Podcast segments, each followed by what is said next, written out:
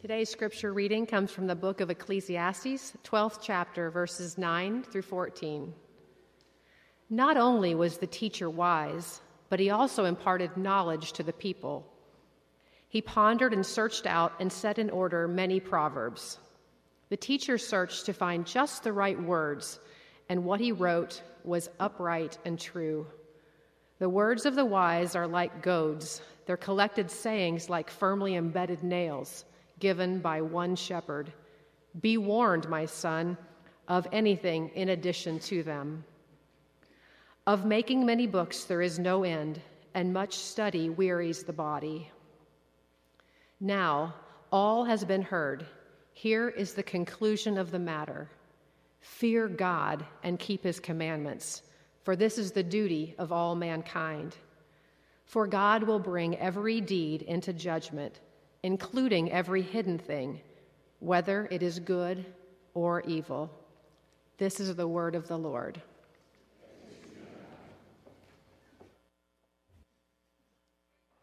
There's a woman named Laurie Santos who is a psychology professor at Yale University.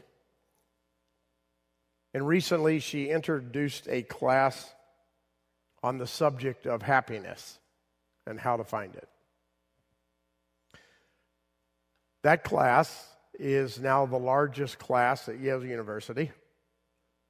But more stunning than that, it's the largest class in the history of Yale University. By the way, Yale was established a long time before Indiana actually existed as a state. Okay? 1701. The largest class ever since 1701. Very intriguing. People seem to be looking for the answer to the question concerning happiness.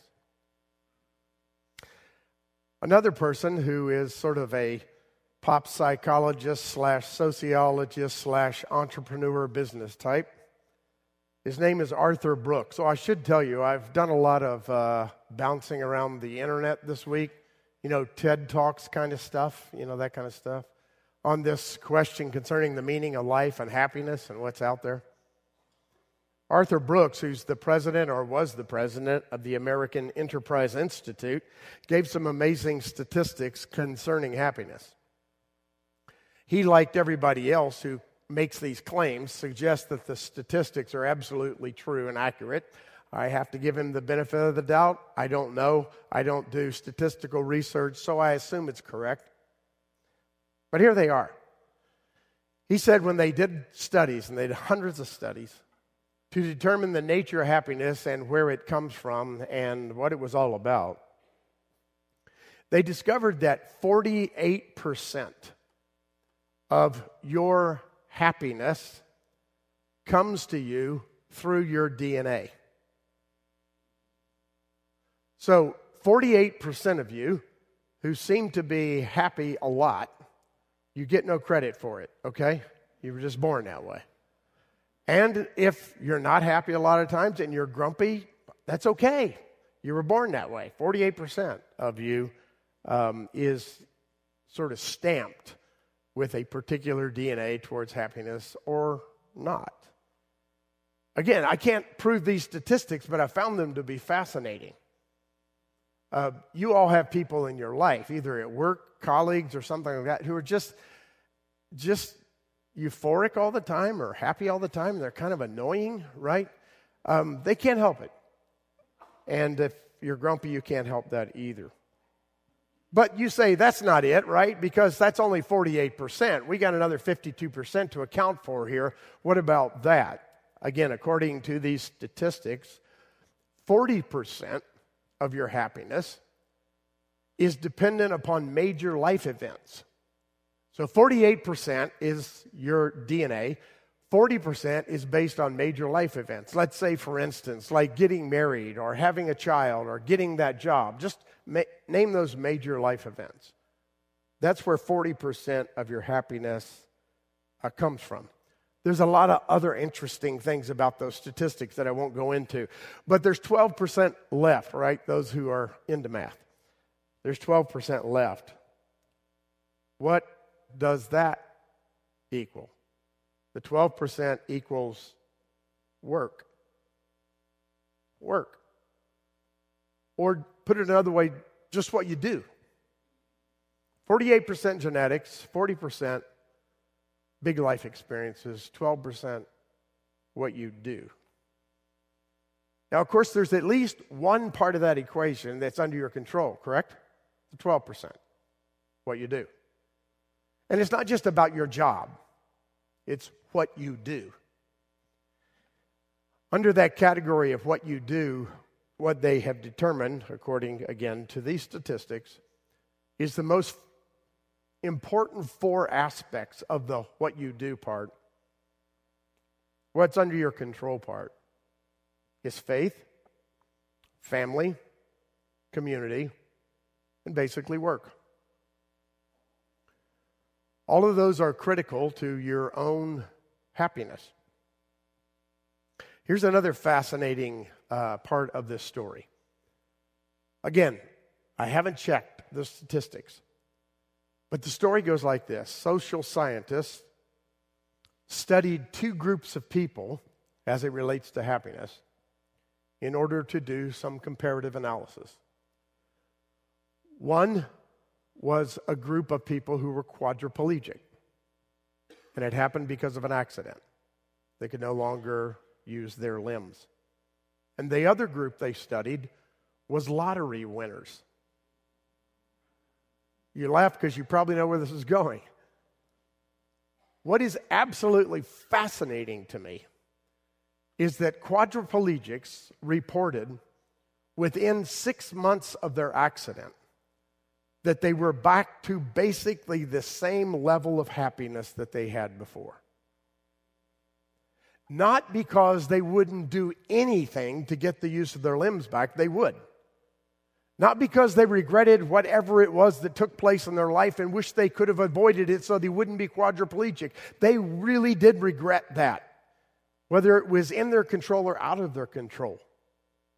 But something about the disposition of happiness that was central to who they were returned in roughly six months, compared to lottery winners who six months after they won the lottery, across the board, were less happy than they were six months previous. Why?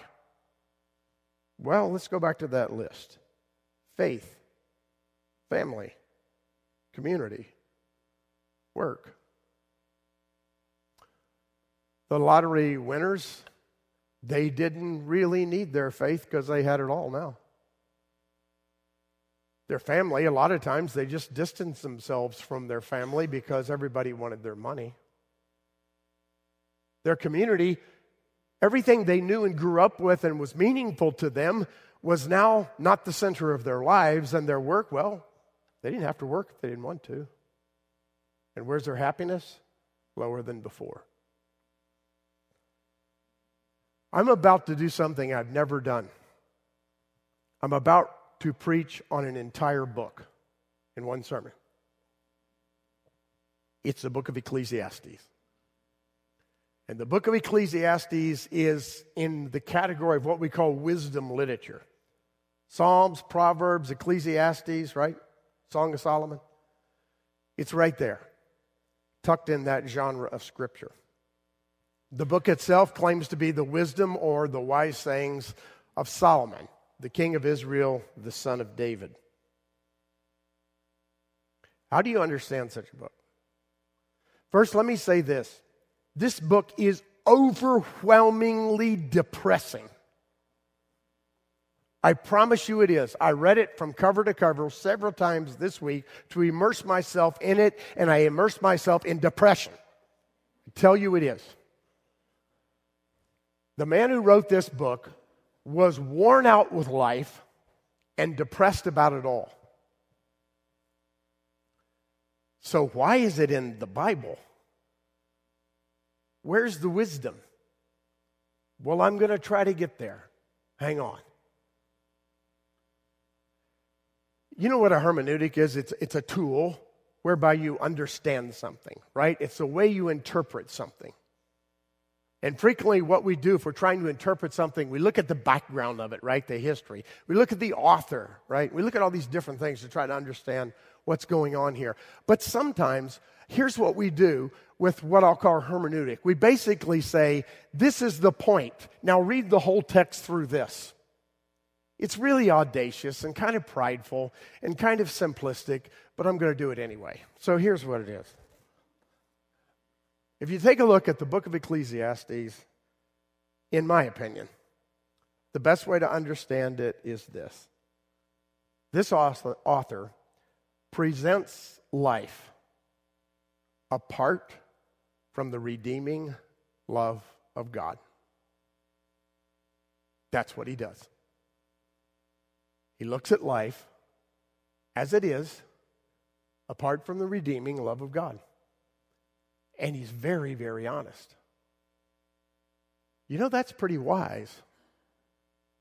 Maybe a little depressing, but wise. So, how does he do it? Basically, he uses the entire book to talk about things that are meaningless. Seriously, he does. And then at the end, he summarizes it, in the summary you heard read. So let's consider what he says is meaningless about life in order to consider what the meaningful life is. Well, first of all, he makes a dramatic statement. As a matter of fact, at the beginning of the book and at the end of the book, he uses this phrase again, both times at the beginning and the end. Meaningless, meaningless, meaningless, everything is meaningless. Now, that's the way to open a book, isn't it? I mean, who's going to read that? He starts out that way. Can he really mean that? I mean, if he really meant that everything was meaningless, he actually would be indicting the good things that God created because God created everything and pronounced it good. So surely he's not saying that. As a matter of fact, if everything is meaningless, including the things that God created, in turn, including creation itself, and you and me who are made in the image of God, if that is really true, and that's all he's saying, what's he's doing? He's actually indicting God. You can't say a picture is nonsense and pathetic without insulting the author. And you can't say everything is meaningless without indicting God and His goodness. So, really? Is that what the author's saying? Well, yes and no, because he says that. But what does he mean by it? He starts out this way he says, Wisdom is meaningless. That one catches you off guard, doesn't it? Who's the wisest man in the world according to the Bible? Solomon. Who's writing it according to the text? Solomon. Who knows more about reality than anybody does? Apparently, humanly speaking, Solomon. The wisdom of Solomon. And he says, wisdom, it's meaningless. You know why he says that? Because Solomon knew he was the smartest guy in the room. And Solomon knew that being part of an elite group of wise people, it was his job to figure things out. And he spent his entire life trying to figure it all out, getting to the bottom of everything. And he said, after that gigantic quest, I have to tell you something life is meaningless. And wisdom is too. This guy had everything, including wisdom. There's something, in order to understand why he says wisdom is meaningless, there's something else that must be understood. In our popular culture, there is a, a basic belief somehow that we can figure it out. Science thinks we haven't gotten there on certain issues, but we'll get there. Philosophers think, well, I don't quite have this one cracked, but we'll get there. If we just keep thinking, we just keep reasoning. We look at our world and say poverty is a horrible issue, but if we manage things right, we'll get there. It'll be gone. Solomon sees that as wisdom. And he doesn't agree that it's possible. He's basically saying the reason I tell you that wisdom is meaningless is this because with all you have, put you all together, all you human beings, your collection of knowledge and wisdom, you can't get to the bottom of it. You can't understand it completely. You won't have all the answers. So wisdom is meaningless because it ends dead at a dead end. All you're doing is searching. So wisdom's meaningless. I told you this was depressing. That's just one thing. The next thing he says is pleasure's meaningless. Really? I don't know about you, but I don't want to cut out all the pleasure. I kind of like it. But Solomon says it's, it's meaningless. Remember, this guy had everything. Matter of fact, he describes all the things that he had, not in detail, but overview. He said, I had manservant and women servants. I had gold and silver and costly jewels. I had a kingdom that was bigger than anybody. I had power. I had strength of all sorts. I had everything, everything.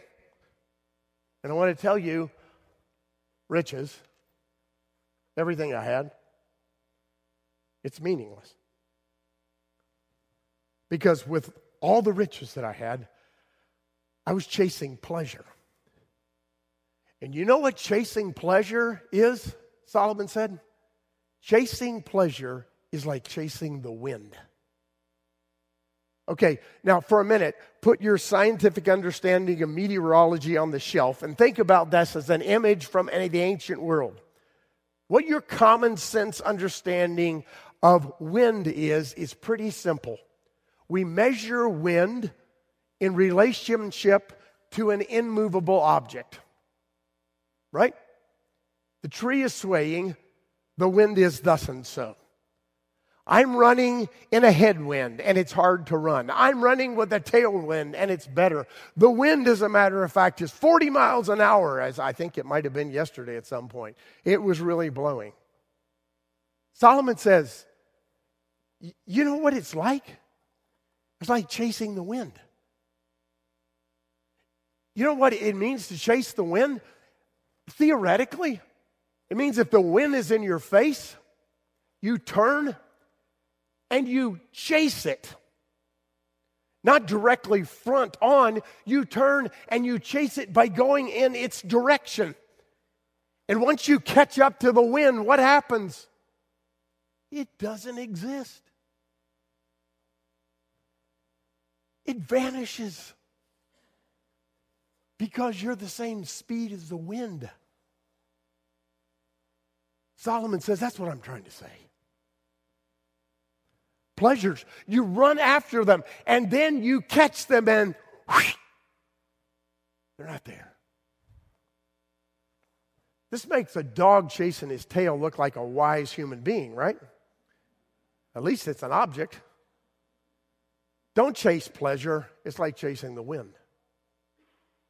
Not only is wisdom meaningless and pleasure is meaningless, toil is meaningless, or work. One of the things that was in the list that I talked about in terms of happiness, work, he says, is meaningless. And what does he mean? He means building things. He built a nation built a huge nation. He means building buildings. He built the temple, and it was unbelievable, Solomon's temple. We don't have pictures of it. I wish we did. Solomon's temple was huge, and his palace was huge, and he built all kinds of things. And he was able to take stones from different parts of the ginormous empire and cedars from other parts. He was able to build to his heart's content. He built reality. He said all that building is meaningless. Why? Not because there's not pleasure in getting something done, not because there's a craft to your work and when you master it, you feel good about yourself. Not that, because at the end of the day, once you complete it, and you complete it for who? Primarily yourself. You complete it for yourself. At the end of the day, someday you're going to be gone. And what you've created will go to someone else. And you cannot control what you created. Solomon says, it's meaningless. Let me put it another way. Solomon might have said, I could build the most beautiful sanctuary in the world. And eventually, somebody could turn it into a strip club. That's why toil is meaningless, because you can't control it in the end. He goes on to say that riches are meaningless. You know why, among other things? Because there's never enough of them. How many of you have met a really, really wealthy person who is no longer pursuing wealth? Anybody? Not me. I know a lot of really wealthy people who are pursuing wealth with the same tenacity that they did when they started out. Because it's not enough. Riches are meaningless for that reason because there's never enough. I read an ancient theologian this week that said this is a description of how non being becomes the controller of being. That's amazing. Wealth is non being, and it controls being us. That's upside down, my friends. So Solomon said, riches are meaningless. For a variety of reasons, that's one of them. There's another reason that riches are meaningless because you can't take it with you when you go. You leave it behind. You know the old saying, you never seen a hearse pulling a U-Haul, right? You leave it behind. And somebody else gets it, and you can't control what they do with it. So riches are meaningless, toil is meaningless. Oh, this is just a short list, by the way, of what he said. Pleasures are meaningless, wisdom is meaningless. And you know one of the reasons that all, the, all of those are meaningless? Because at the end of the day, death takes all of them away from you. You're left with nothing. You're left with none of them. Now's the point at which I want to place a sentence in your mind that is repeated over and over in the book of Ecclesiastes. It's this sentence, or part of a sentence life under the sun. So, what has Solomon been talking about all this time? life under the sun. He's been talking about the cycle of life that goes on and on and on and repeats itself over and over again. And he's been talking about the cycle of life, which includes your birth and your death, your memory and your non remembrance. That's what he's been talking about this whole book. He's not said a single thing about the eternal nature of God or man. He's just talking about life under the sun. And at the end of it all, he says it's meaningless.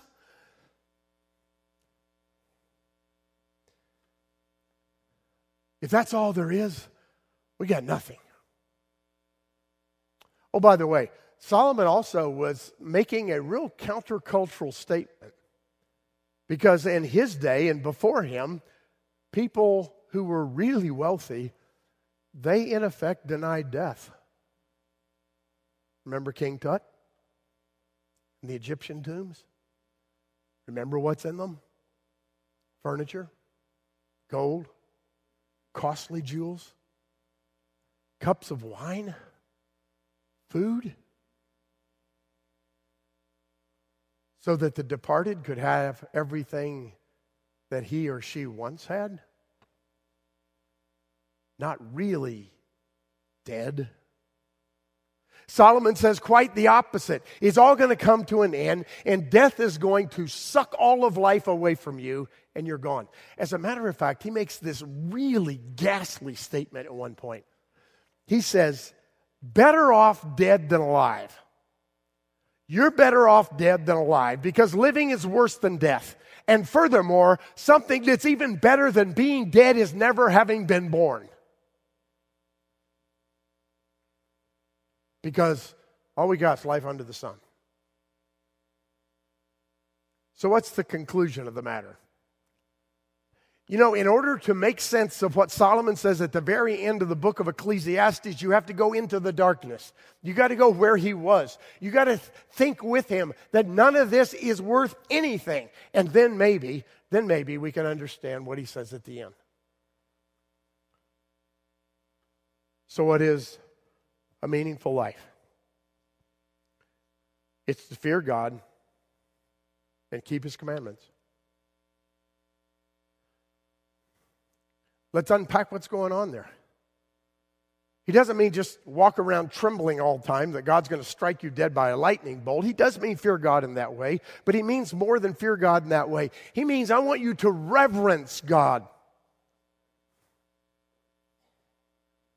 Here's what he means, my friend. He means I want you to take every part of life and live with this posture before God. I want you to reverence God. Take it all and live on your knees. Fear God, he says. What's the second thing he says? Follow his commands. He knew what the commands were. This was post Ten Commandments and the law delivered to Moses. He, he knew all about those. A lot of things he didn't know that we know as Christians. But he knew the commands. Did he claim when he said, follow the commandments of God, that he understood them? No, he probably would have told you he didn't understand them all.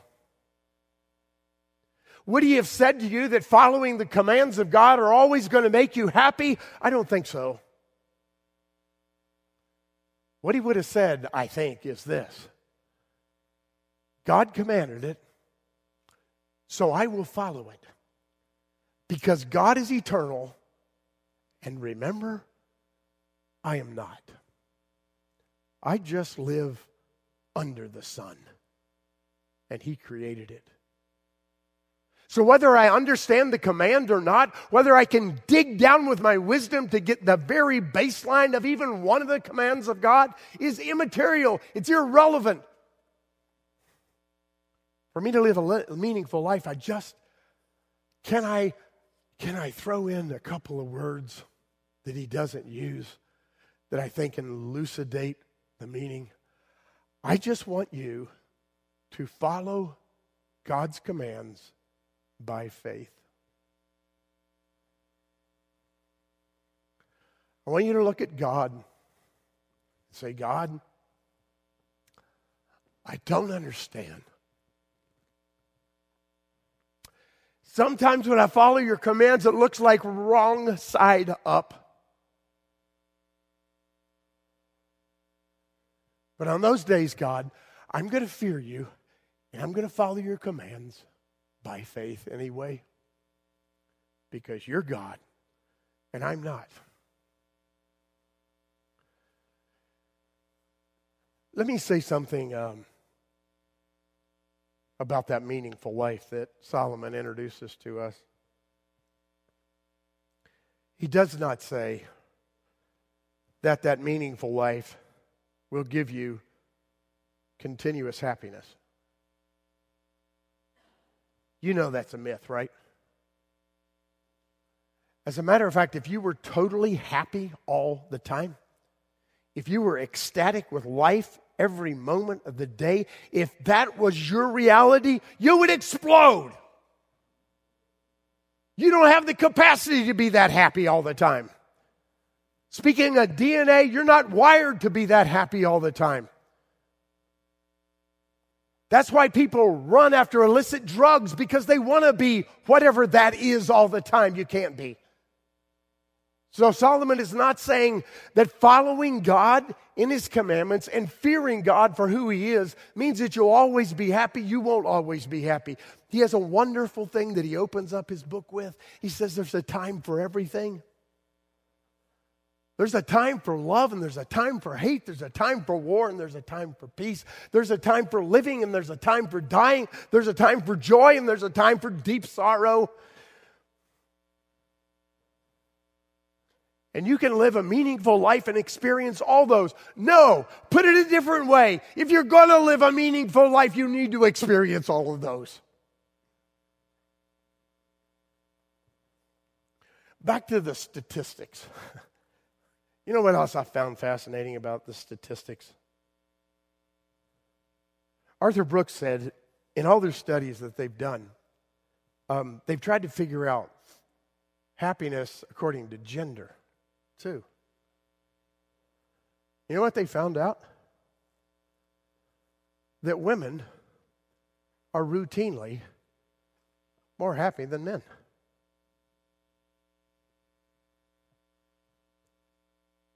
So Arthur Brooks is not talking to me, he's on a video. But if I'd been with Arthur, I would have said, What you're thinking. So why? I don't know what the data is on that. But being an armchair psychologist, I'm going to conjecture anyway, okay?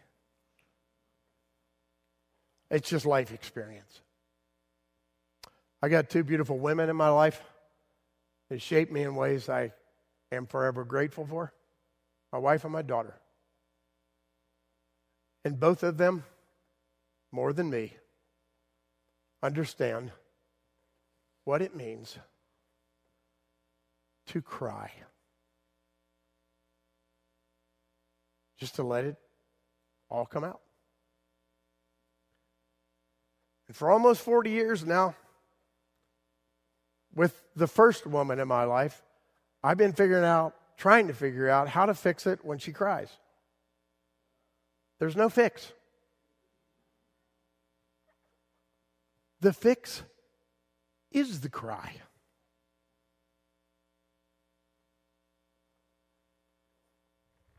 And so I put on the stiff upper lip and plow through the sadness.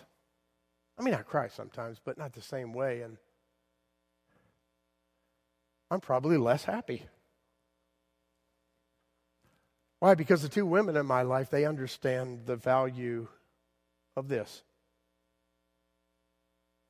They know there's a time for joy and they know there's a time for sorrow.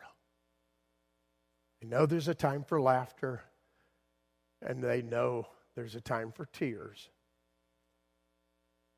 And they do both equally well.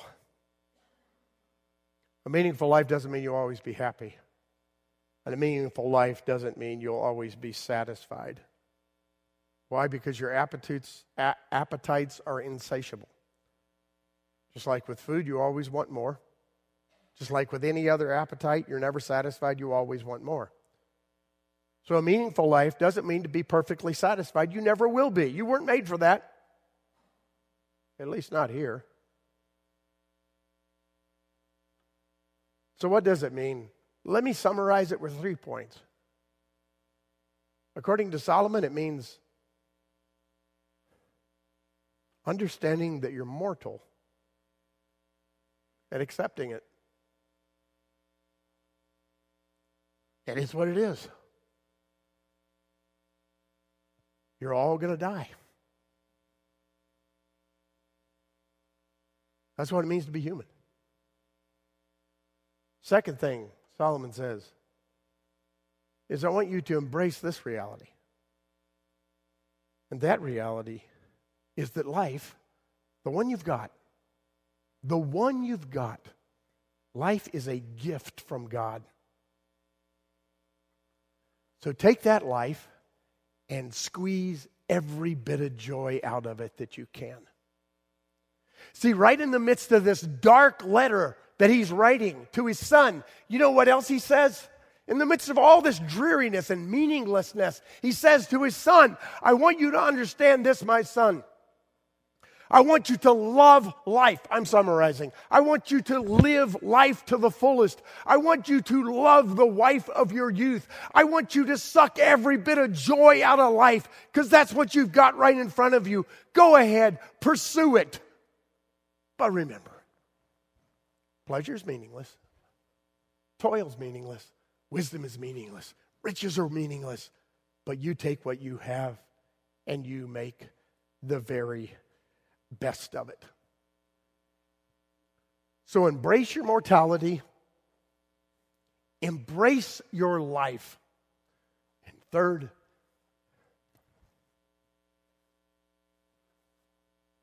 this is the most important thing. Third, worship God. Take everything under the sun, everything you have, and offer it as worship to an eternal God. That's what it means to have a meaningful life.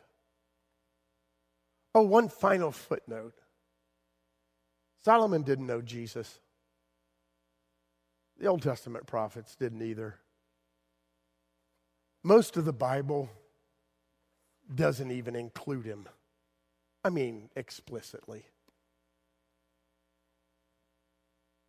So, really, Solomon's words, as profound as they are, they're only part of the story.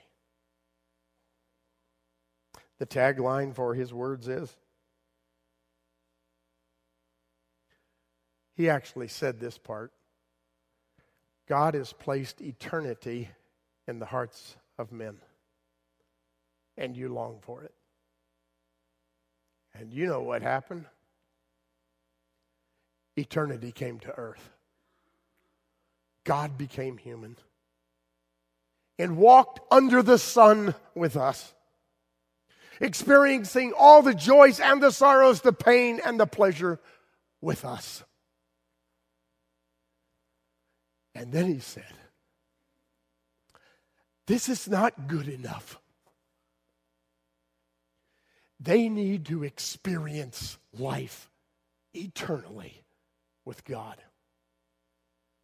And so, he just marched up to Calvary and died and conquered death so we could have an eternal life, which is the highest point of meaning. I hope you know that Savior. Not everything's going to be okay just because you do, but you'll have eternal, meaningful life. Let's pray. Lord, we thank you for um, your word, especially the parts of your word that are hard to understand. Because it reminds us that we're not as wise as we think we are, and that we can't figure it out the way we'd like to, and that your ways are higher than our ways and above us. And so we thank you for that. And we thank you, Lord, that there are certain things that even in the darkness become clear. And as we walk through the darkness of Solomon's thoughts, it, it, becomes clear that real life is not found under the sun, but in the Son. So we're so grateful that Jesus Christ our Lord, the very Son of God, walked with us under the sun so that we could live eternally with our Lord in the Son.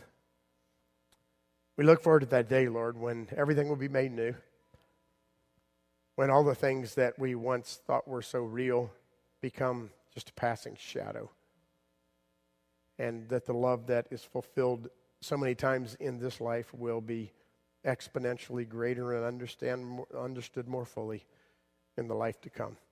And we'll thank you for that. In the name of Christ our Lord, we pray. Amen.